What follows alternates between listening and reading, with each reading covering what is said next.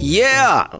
Dude, episode five, the Suge remix, DaBaby. Uh, that's like the second DaBaby record I did, cause like, I mean, let's just let's just keep it honest. Like the the, the actual production are, is slapping on all the records that I've done with DaBaby. So, um, man, fun fact about episode five and the actual DaBaby, I was on tour in a hotel room using uh, the homie Tay Col- Collier's uh, Scarlett uh, production stuff. Man, literally, it was like I got off the tour bus. I was like, man, I was itching to record something.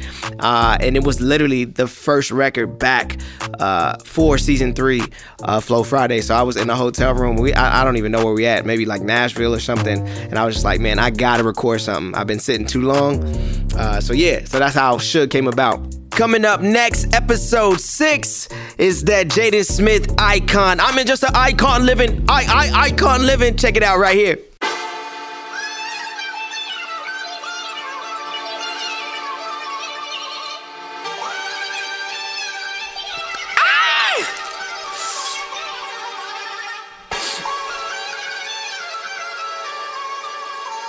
Yeah, hey, what you call an icon? Living flow python. I'm a Mike Tyson, these killers. Uh, what we call an icon? Cause I swear I qualify for the hype when the lights on. Put me in the back with my rap sons. Tell them how to bite when the mic's on. Digital shots, that's an icon. Better get back, flow napalm. Pull at every single flow you fill up. My flow kick like Dilla. MJ pull up. Lost Empire,